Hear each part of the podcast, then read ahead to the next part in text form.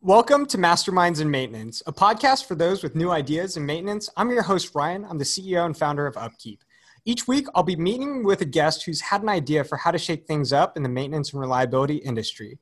Sometimes the idea failed, sometimes it made their business more successful, and other times their idea revolutionized an entire industry. Today, I have with me Paul Crocker, Supervisor of Maintenance at the Kansas City Board of Public Utilities, Nearman Drinking Water Treatment Facility. I've had the great fortune of hearing Paul share his story at a recent conference, and I'm super excited to have him on the show today. Welcome, Paul. Ryan, how's it going? It's going great. It's a beautiful Good, day. Yeah, Uh, I feel like long time no see. I know. Yeah, it was just a, a week and a half ago. Week and a half ago, yeah. All right. Well, Paul, you know, I know a little bit about your background. Could you share us? Could you start us off by sharing a little bit more about your yourself, your background? Yeah. Uh, so, kind of my employment history is I uh, been with the utility that I'm with now for 25 years. But in that time, I started out in micrographics, and I went to the power plant. Uh, they had a they had a job open internally to operate heavy equipment. So I got to learn how to operate a bulldozer and a skid steer and actually a switch engine to pull rail cars around. And I did that for a few years and decided, you know what, I need to go back to school. And then I went back to school, got a uh, degree in network and telecommunication management, and then uh, started kind of making changes to get me in the position that I'm in today in the drinking water plant. All right. Very cool. So how'd you get started? It sounds like you you you you got you came out of school, you you um you know got your first job 23 years ago in, this space. Like what led you to getting that job? How'd you get into the the maintenance reliability space? Um, well, I started out at the plant uh, actually as an operator. I, I had been out of the country doing some drinking water treatment projects, and uh, and I brought kind of some of the technology back. It was uh, called a biosand filter, and uh, it's used in like third world, second world sort of countries to help filter the water out of uh, protozoa and bacteria, stuff that makes people sick. So I was like, well, okay, I work for utility. We got a drinking water treatment plant. Like, what's what's similar? What's different? You know, from the technology the plant uses versus this little uh, this little filter that I learned how to make. And uh, so I started talking to the chemist, and it turns out it's basically the same technology, except the drinking water treatment plant has uh, standards that the EPA sets, and we have to chlorinate the water and uh, do a lot of other things that these little biosand filters don't have to do uh, to to meet people's needs. But it's uh, it's pretty cool. Anyway, I got started. That that got me in the plant. I wanted to be an operator, and then uh, because I had a college degree, they had a CMMS at the plant. Uh, when the plant was built, they bought it with a control system, and they had never really got it set up except for the asset and location hierarchy. Yeah. So really, really, my first job was kind of to sit in there and uh, build uh, storeroom in it, and kind of just the more I used it, the more I liked it, um, and it just kind of grew from there. Uh, you know, it's it it's been a long journey with it, so to speak, but it's but it's been a good one. Awesome.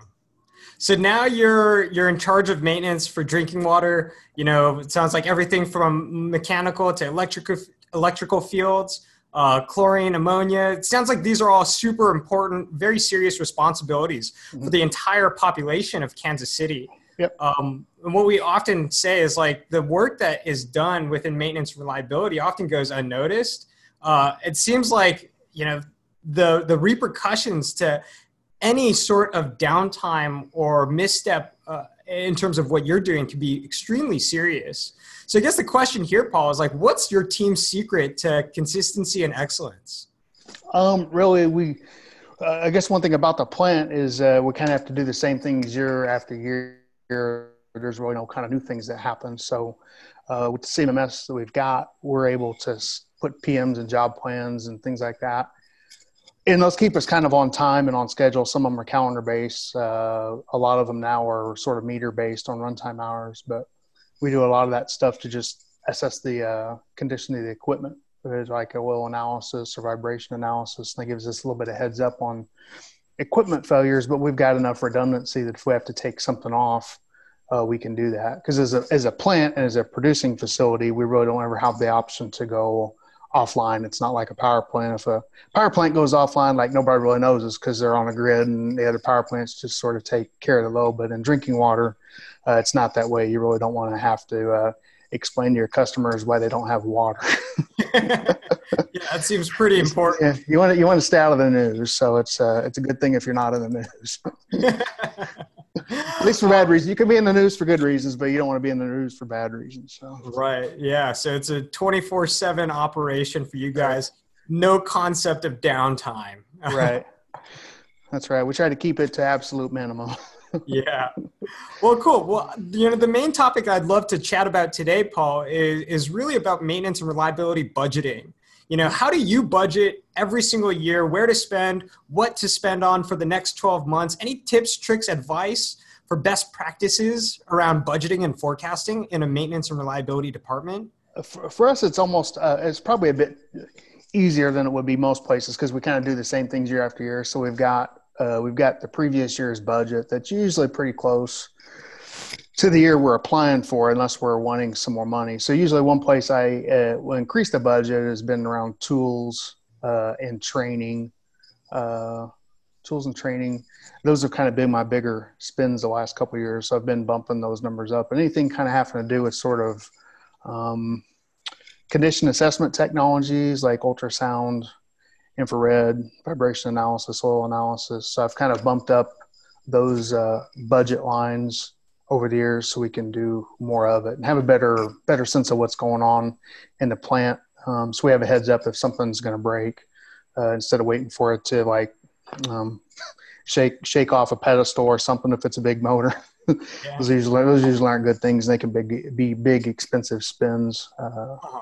uh, when those things fail you know what we often hear though is especially when it, when it comes to you know training and condition monitoring we always have to it, it's commonly difficult to to get these line items in from upper management.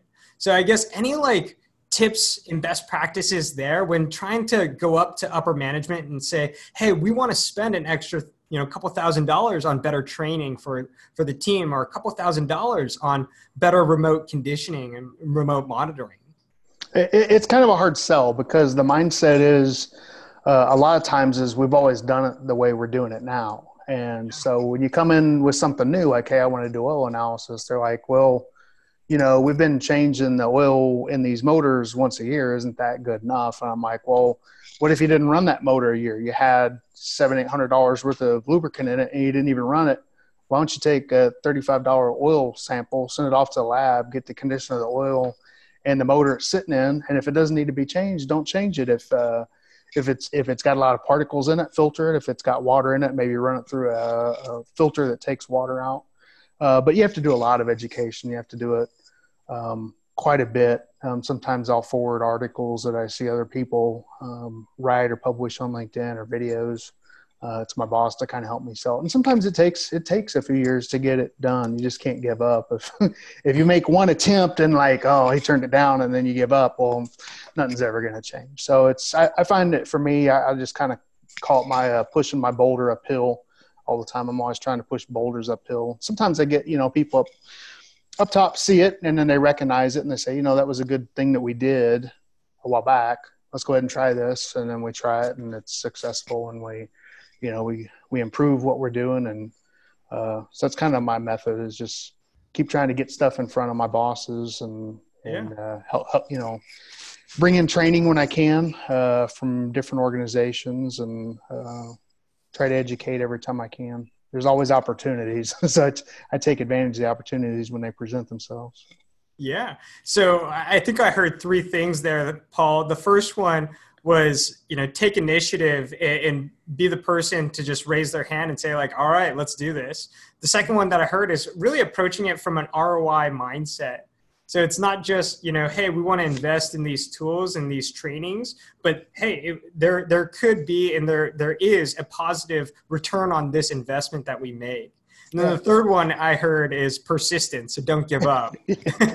That's probably the biggest one is persistence. That's the biggest one. All right, there we go.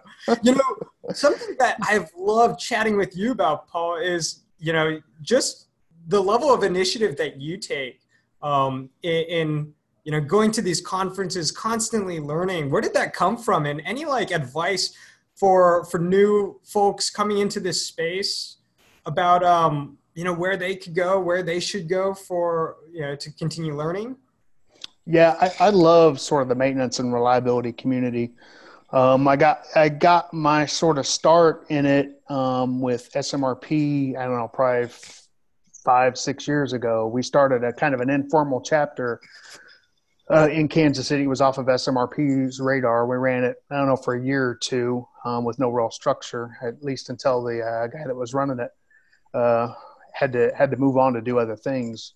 And then there was nothing for a year or two, and then we started to back up. But in that time, I was like, well, I kind of like these little meetings that we have, but what like what all what all conferences are out there? Like I know my industry is American Waterworks Association conferences, and there's always the in-state uh, versions. Like we've got the Kansas section of the American Waterworks Association. There's the big national conference, but like what's kind of bigger out there in maintenance and reliability? And then one of the guys at the conference said, well. SMRP's got a big conference, and then uh, there's the International Maintenance Conference, and there's the Reliability Conference. And he goes, "Well, SMRP's already happened this year. So I was like, what's the next one? He says, well, I think it was the reliability conference. Like, I, so I, you know, I signed up for it and I kind of been going to them uh, ever since. And I just, I like the community, uh, you know, cause you can go in there with a problem and you find out that other people in completely different industry industries have had the same problem. And you just, you get the chance to see kind of how they're doing it and how they've improved their organization uh, and then that you kind of can take take back bits and pieces to help improve what you're doing. And everybody's pretty accepting. And you know, I haven't come across anybody that like looks down on me because I don't know the best practice yet, or I haven't come up against a problem. I'm like, I haven't, I haven't kind of seen that attitude. So it's a great sort of uh, community to be in. Yeah. Uh, and, and, you know, and it really goes across the board. It really doesn't matter what you're making uh, or, or what you're producing as a service and the conferences I think could be attended by anybody. You know, even a nurse would find something helpful out of going to some of these conferences because they talk about lots of different things. You know, uh, asset management in of itself encompasses about everything there is, and yeah. then you can you can always find something about safety or reliability or asset management or maintenance topics, uh, and, it, and, it's applicable to a lot of different things. So I just find it a pretty cool um, sort of community be, to be a part of. Yeah, absolutely. I mean, you know, one thing that I, I think people don't often see is the impact that maintenance reliability, even even reliability, has on our everyday lives. Um, you know, one of the the folks we had on our podcast just a few weeks ago was talking about the reason why people come to him is because of a big product recall because the product failed and wasn't reliable. You know, out in the actual you know in, in, the actual field. So I thought that was a great way to just showcase reliability reliability in everyday products that we mm-hmm. use. Mm-hmm. Yep. Um, so so Paul, I would love to bring it back to this idea around budgeting. We talked about right, budgeting right, right. training. Yep. Um, how do you budget for and plan for the unexpected? Because that's often the, the realm that we deal with in the maintenance reliability space. Yeah, I don't like stuff to sneak up on me. I think that's why I like doing some of the um, sort of condition condition assessment stuff like oil analysis and vibration because it gives you a heads up yeah. on things. And if you can see it coming, you can sort of plan for it and ask for money for it in advance instead of, oh, hey, uh, that pump just broke and we didn't know, we didn't have any heads up it was going to break. And then once you get, you know, a quote back on how much it's going to cost to fix it, it's like, I don't have enough line items in my budget this year to to cover that. Like I don't want those sort of problems to happen. So I try to budget um, enough that we can do enough preventive sort of of maintenance and sort of condition assessment on different things uh, to see where things are at. As I really don't like surprises, especially big expensive equipment failing. And we have enough redundancy we can get around it, but still, when something breaks, you have to address it. And uh, so I don't put a lot of fluff in my budget. We use I, I usually am under budget uh, every year for what I've what I've put in, but uh, kind of about the same year to year. It really doesn't change a whole lot. Yeah. So I think what I'm hearing is that's that's a real reason to move towards condition monitoring mm-hmm. is so that you can be more predictive and prescriptive with your budget for next year. So right. yeah. Failures predict the amount of uh, replacements that you need before it actually you know fires come up within your facility.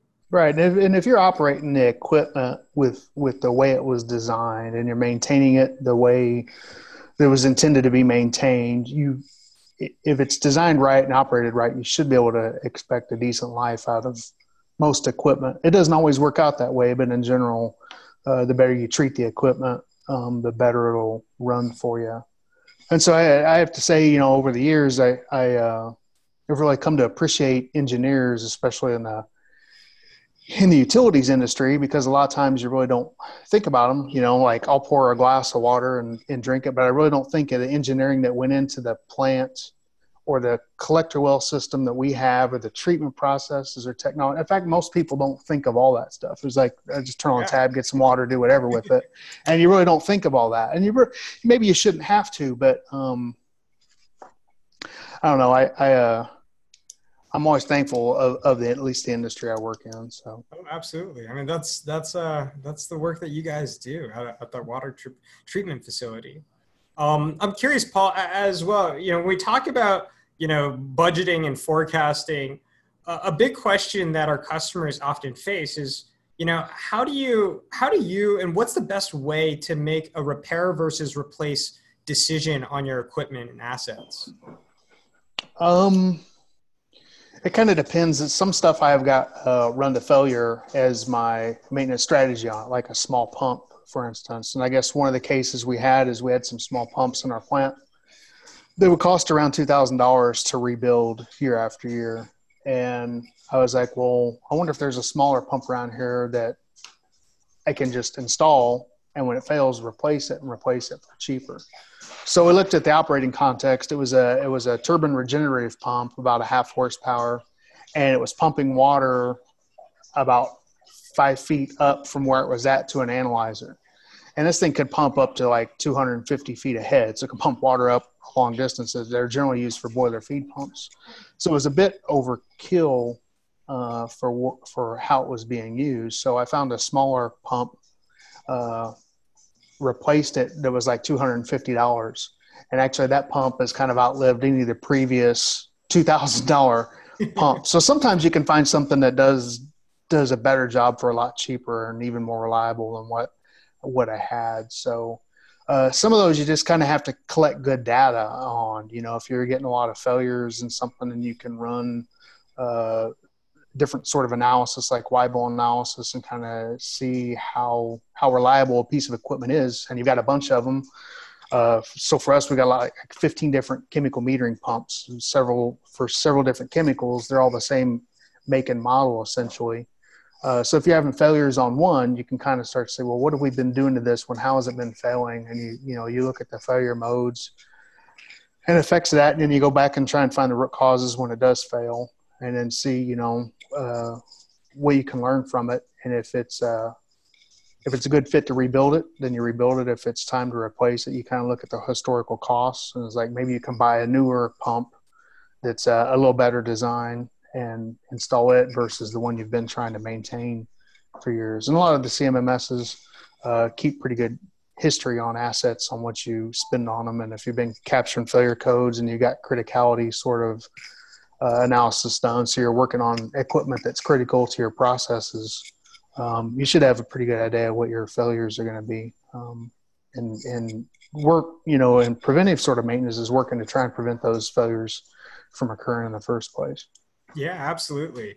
So, so I, think what I heard, Paul, is really about having really good data that you could look at and analyze to to help make these repair versus replace decisions. Right. I think the other really interesting insight from from that too is it's not just about the cost to repair, the cost to replace, but it's all it could also be like the the cost of purchasing a, a replacement that could be cheaper and also more effective and reliable.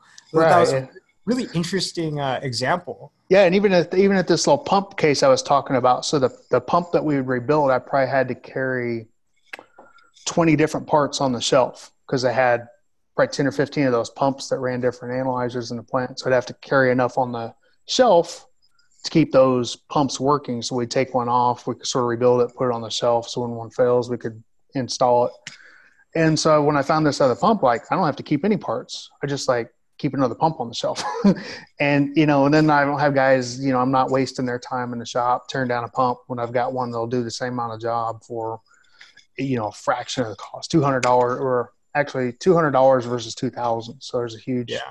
you know cost savings. It does the exact same same function, just as Yeah. good and longer, and I don't have to I don't have to repair it. Just get rid of it, put another one in, and Yeah. uh, we stay running. So we're not doing maintenance on stuff like that. So it helps. It helps work on stuff that's really more important to work on. Uh, Absolutely. uh, avoiding those little those little time time sink failures. Um, you know, some guys may like enjoy, you know, rebuilding little pumps like that. But I don't know. I'd find it a little monotonous. yeah, again, super cool. I, I think it's really important to always take a step back and be like, hey, are we uh, just making this more difficult on ourselves and Mhm. trying to rebuild a pump that we've had for, you know, the past 10 years versus just buying a brand new one? Buying a That brand could new one. Yeah. Cheaper, more effective, more efficient, more reliable. Yep. Uh, very Yeah, interesting. well, I think I think this was like a 112 horsepower or something motor I went to versus a half horse, and it's doing the same amount of. It's doing. It's feeding water to the same analyzer, just the same amount it was feeding before with the other bigger pump, and uh, not near as much water running down the drain bypass the analyzer too. So it, it's it helped that too because we're not um, sort of cannibalizing our own product just because we got an oversized pump, you know, giving us more water than what we need. So All uh, right. there's kind of some good things there. What about for budgeting and maintaining spare parts and inventory? Any tips around budgeting, forecasting, how to maintain minimum quantities there and how much to, to gauge in terms of spend? Um, well, at least the CMMS, I leverage some of the reports it has in it. Uh, so it will track what I've used uh, for all the different parts for the year, and I can run a report, economic or uh, quantity EOQ report, and it'll tell me like, hey, we've had this much on the shelf. Well, you maybe only need one of these because you haven't really used any of the 12 you had for the last 10 years.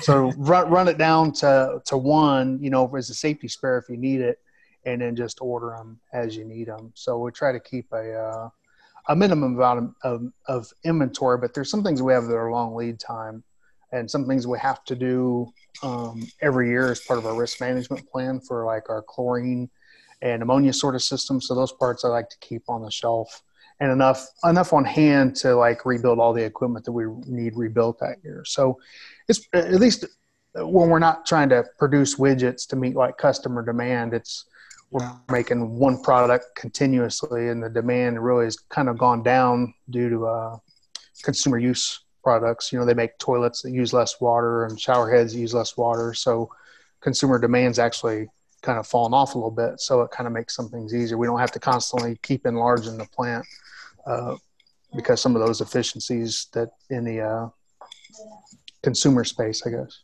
Yeah, absolutely. So I I think what I heard there is like use utilizing a CMS um, to to really help you track and manage reports on particular pieces of uh, pieces of inventory and really help you be smart about your your minimum quantities and whether you've set the right minimum quantity or not.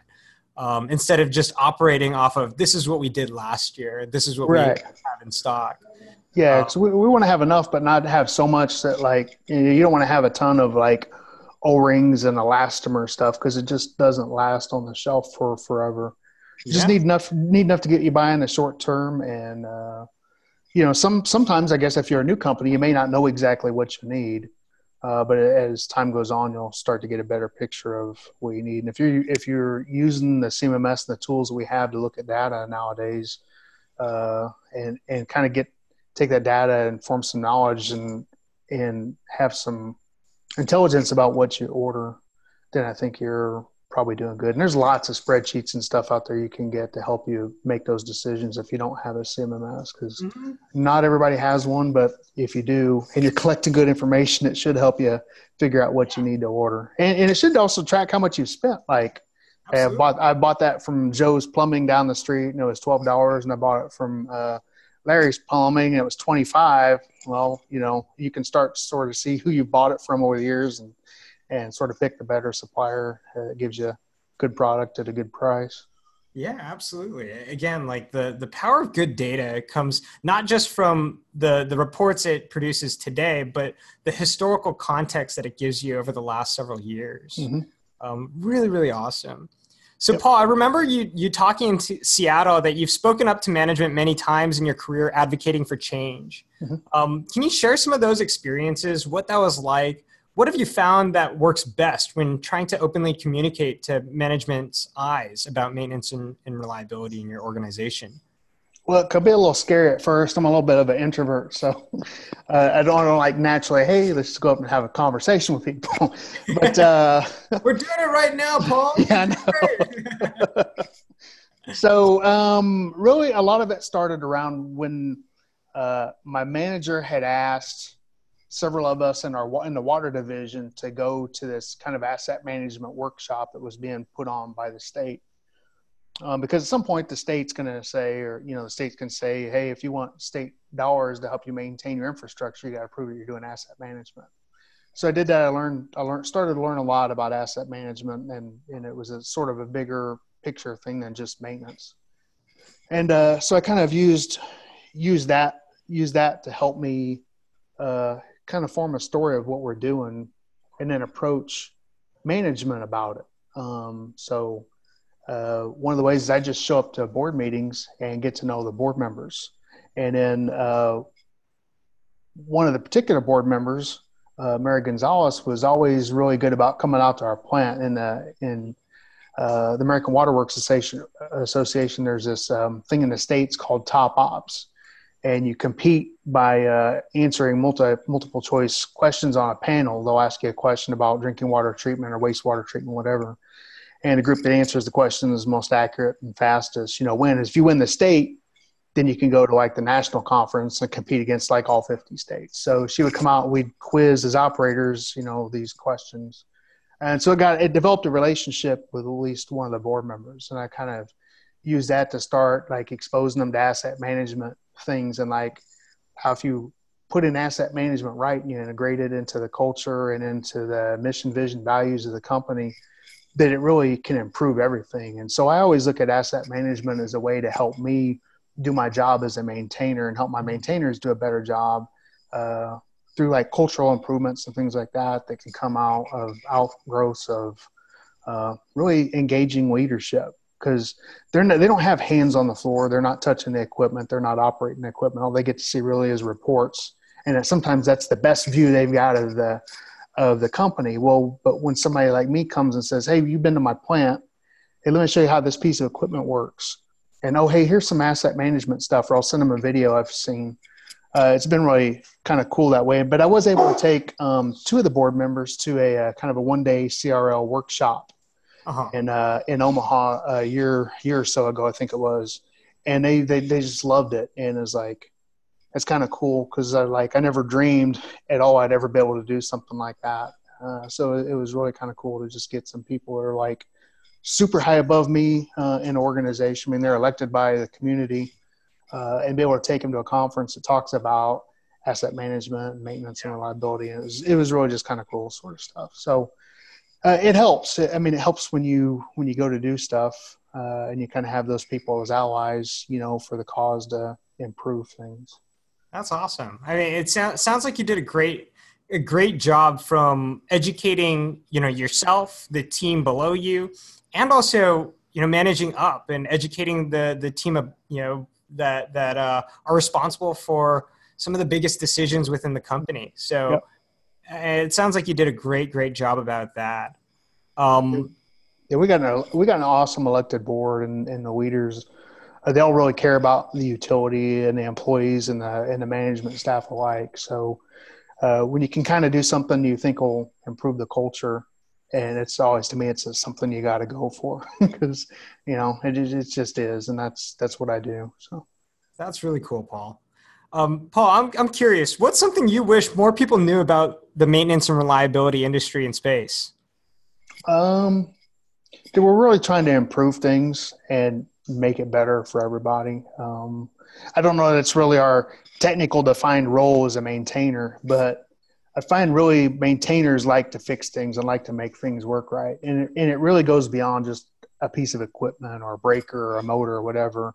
You can kind of apply it to your job or your or your division or your company. You know, if you can make it run better, um, that's kind of what I think most maintainers have at heart. Uh, you know, I've, I just I want to see the company do better, and I think we already do great. But what if what if somehow what we did and asset management or reliability or safety allowed us to lower the cost of electricity or drinking water to the customers. I think that'd be a huge win. Uh, so that's kind of my overall goal um, for some of the stuff that I try to take to upper management is that one day be able to say, you know, hey, some of the stuff we put into work, actually we've lowered our costs. And like how many utilities could say we've lowered the cost of water, we lowered the cost of power, or wastewater services. I think that's a might be a lofty goal and completely unattainable, but I think it's worth trying to get there. I think that's a common misconception that many people have about maintenance too is that it's you know maintenance is not just about maintaining what we currently have in the the the current state that it's in right now. A lot of maintenance and reliability is about making it better, mm-hmm. about making it cheaper, better, faster. Yep. Um, you know, I, I started my my career out in, in process engineering, and it was all uh, you know, it was all about making our process better and faster. And there's a big component within maintenance within that. Yeah. Uh, so absolutely, Paul. I, I loved hearing your story. Um, so, so Paul, where can where can our listeners go to to find all, all the ways that they can connect with you and follow along your journey? Uh, probably LinkedIn is probably the best. I think I'm on there uh, quite a bit. I know I look at it usually in the morning, at the end of the workday, a couple times in the evening. Probably far too much, but I uh, I do like uh, LinkedIn. It's it's a great platform. Awesome, awesome, awesome. Well, well, thanks again, Paul, for joining us, and thank you to all of our listeners for tuning in to today's Masterminds in Maintenance. My name is Ryan Chan. I'm the CEO of Upkeep. You can connect with me on LinkedIn and directly at Ryan at onupkeep.com. Until next time, thanks so much, Paul. Yep. Thank you, Ryan.